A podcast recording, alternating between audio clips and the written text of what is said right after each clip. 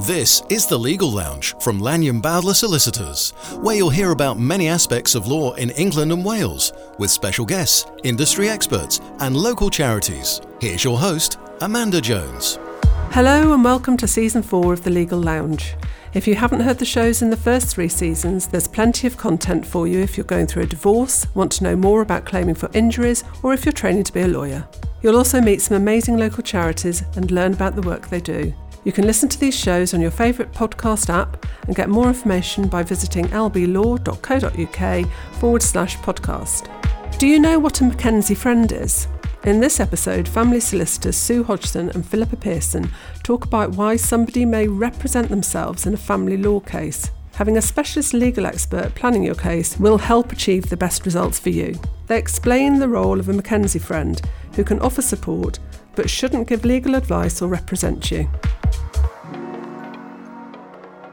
Hello, I'm Sue, and I'm here today with Philippa uh, discussing why people would represent themselves within family litigation. It's because it, they're very worried about the litigation costs, and I think there's this feeling, isn't isn't there, that oh, family law's easy. It's not real law, is it? It's you know, children, children. What, what law is it? It's just about what's in the best interests of the children. No law there, they think. Yeah, and their voices must be heard. And so, if my child is saying, I want something to happen, then the court are simply going to say, okay, that, that will be the arrangements. And of course, it's not that simple.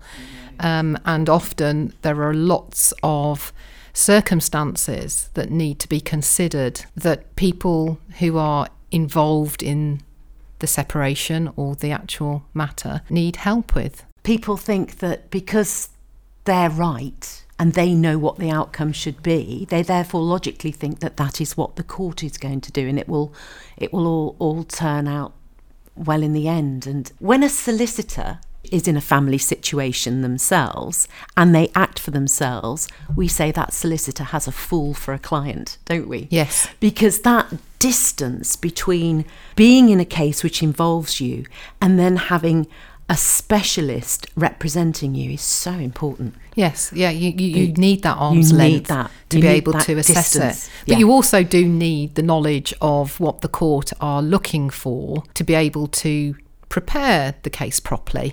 And I know the courts do their utmost to help people who represent themselves, and uh, the family court particularly will bend over backwards to make them feel comfortable, but that will often be at the detriment to the planning of the case and how the case is presented to the court. I know, um, particularly in the financial cases you do, Philippa, there are other options, aren't there, for people who are potentially struggling to pay? Oh, yeah, absolutely. I mean, there's legal services loans. I mean, they're just an absolute lifeline for so many clients. We've got such good relationships here at Lanyon Bowdler with um, institutions that loan money specifically so that people can deal with their the financial proceedings arising out of their divorce and any associated uh, children proceedings as well. And they don't even actually have to have the proceedings necessarily on foot. They're really good. They're very I find them very flexible, actually. They do charge interest, but they don't charge half as much as a credit card. So, whilst the loans are expensive, they're always proportionate to the amount that's, that's involved. And the brilliant thing is in a financial case is that if your client's got a legal services loan, that, that, that it gets taken into account by the court. So, when they're assessing what your client's needs are, they say, well, they've got to pay back this big legal loan first. So, it's so much better actually than even borrowing money off friends and family. Because as soon as you've borrowed money off friends and family, the court tends to say, well, it's a soft loan, isn't it? You haven't really got to pay it back. Whereas if you've borrowed it from an institution that's charging you interest, the judge says that has to be paid back. You know, right, we, we pay that back first and now let's see what we've got. And then divvies up the money between everybody so they get what they need. I find them brilliant, Yes, actually. yeah, and like you say, that they are in certain circumstances available as well for the Children Act matters. So um, it's certainly something that people should be aware of. I think, rather than assuming that they are going to be faced with high legal fees and that reason alone putting them off even going to see a solicitor. I mean, would you recommend people take advice? Before they even make that decision about trying to run the case themselves. Oh gosh, yeah. Because if they if they don't take um, initial advice, then they they won't know where they're aiming for. Certainly, finances on divorce is very discretionary, so there's always a ballpark in which your case is going to fall. But if you haven't got an idea of, of what that ballpark is, how can you possibly conduct your own case? Which also means that the solicitor you go to see for your initial advice needs to have some really good experience. They need to be able to, to do that because so many of them hide behind the fact it's discretionary and the client walks out of the initial meeting not having a clue what they're going to end up with. Whereas, you know, I like to say, right, let's have a look at the houses, let's have a look. Yeah. And we actually look at the style of house they're going to be in at the end of the day so they know. And a good solicitor in that first appointment should always weigh up whether it's a case that the client potentially could represent themselves on. I know I do, but I also try and make the client aware that if they are going to have to represent themselves, that there are some massive risks and pitfalls that they can fall into. For example, if there are allegations being made, and unfortunately, there are lots of Children Act cases where there are allegations of domestic abuse, sexual abuse, physical abuse, and if a court determines those allegations on a fact finding hearing, which is a big hearing where people need to appreciate that it's not just about you saying to the judge, well, this is my take on what happened, um, th- this is the reality of what happened, judge it's more about the, they will be expected to cross examine the other person and also potentially cross examine experts. And there are strict rules to those uh, cross examination proceedings. Um, and, and if the court after hearing all that evidence makes findings that can have an impact on that person's life going forwards and it must be horrendous to find yourself in that situation where you have ran your case yourself find yourself in the middle of a contested hearing and all of a sudden realize you're way out your depth yeah. to find out later on that you could have had other options so yeah i think it's really important that in that first interview the solicitor makes it clear the risks as well as the options that are available. Absolutely. And that sort of thing happens in finance cases as well. I've just seen a case, in fact, where somebody's been acting in person on a financial case and the other side had a had a barrister at the at the the, the first appointment and managed to get them to concede all sorts of things, which closes their case down massively.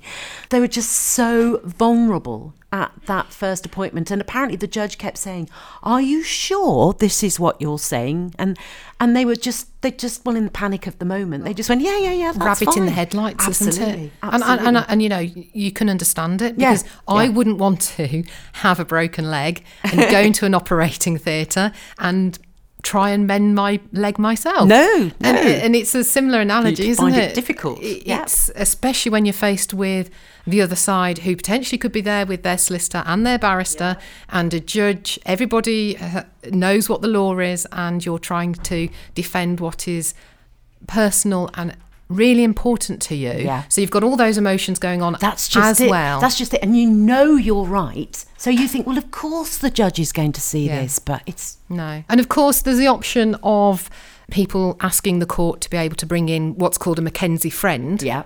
The reality, I think, of that is that a McKenzie friend is somebody who you can ask the court's permission to come into the courtroom with you. Yeah, and they help you with your papers, don't yeah, they? Yeah, they can make notes. Yeah. They can they can hold your hand yeah, physically, and they can, or and they can say, "Ask this question," you know, and pass you yeah, notes. But yeah. they can't talk to the judge directly. They can't talk to the other parties. And the biggest point for me, really, is that they can't guide that person on the legal requirements of a court case.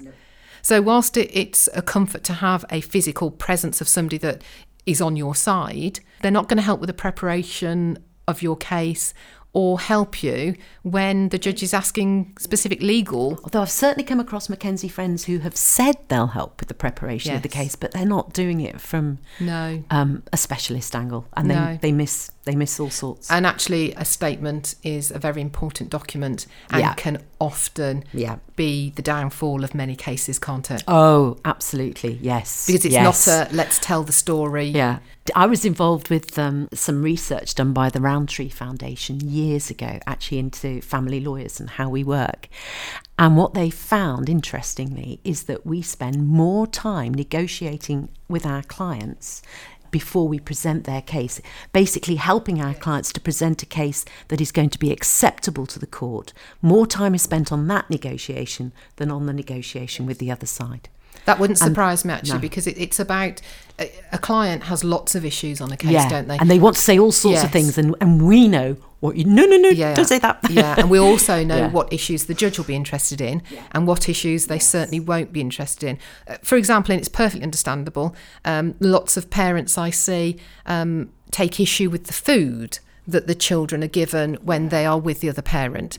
That is not an issue that is going to turn a case on its axis. And if a judge had a statement full of those issues, I could well imagine the judge is not going to simply, well, they'll read it, but they're not going to um, make a decision on that basis. And again, that's certainly something that um, the other option, of course, of representing yourself would be to have a barrister come to court with yes, you. Yes, direct access. Yeah, a lot of people ask me about that. And what they don't realise with direct access is is that you can end up with a very good barrister. I mean, you know, it's fine, but you get charged a lot more by the barrister for doing direct access because the barrister knows that they're not going to get their papers in order. They know there's not going to be a strategy.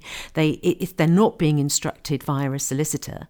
So quite often the extra amount that the barrister charges for direct access is is the amount that the client would have spent on having a solicitor look at the case, marshal it into proper order, give proper advice, and and give the, the counsel exactly what yes. they need.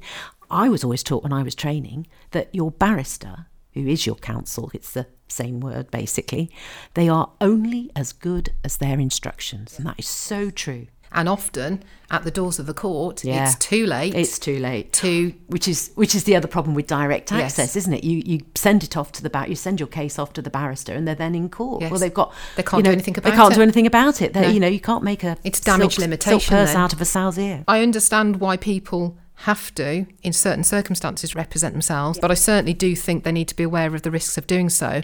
But also, more importantly, that there are a lot of other options out there. There are. And those legal services loans, I think, are, are really important to think about and getting some really good initial advice. And that initial advice, certainly at Lanyon Bowdler, would also involve discussion of how you can repay your legal costs. And we have lots of repayment plans and, and lots of options available, don't we, for people that potentially are going to struggle. And, and I think one of our main roles as well, which people might not realise, which we're obliged to do by the courts, is to make sure that any costs are proportionate to the issues involved.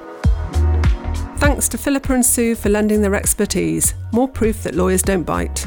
If you have a legal issue you'd like me to put to the team to cover in an upcoming episode, please let me know by visiting lblaw.co.uk forward slash podcast. Thanks for listening. If you found the conversation useful, please remember to follow or subscribe on your app so you're notified of new releases. Speak to you soon. That was the Legal Lounge from Lanyon Bowdler Solicitors. Visit lblaw.co.uk slash podcast for helpful resources, and please do follow or subscribe on your podcast app so you never miss an episode.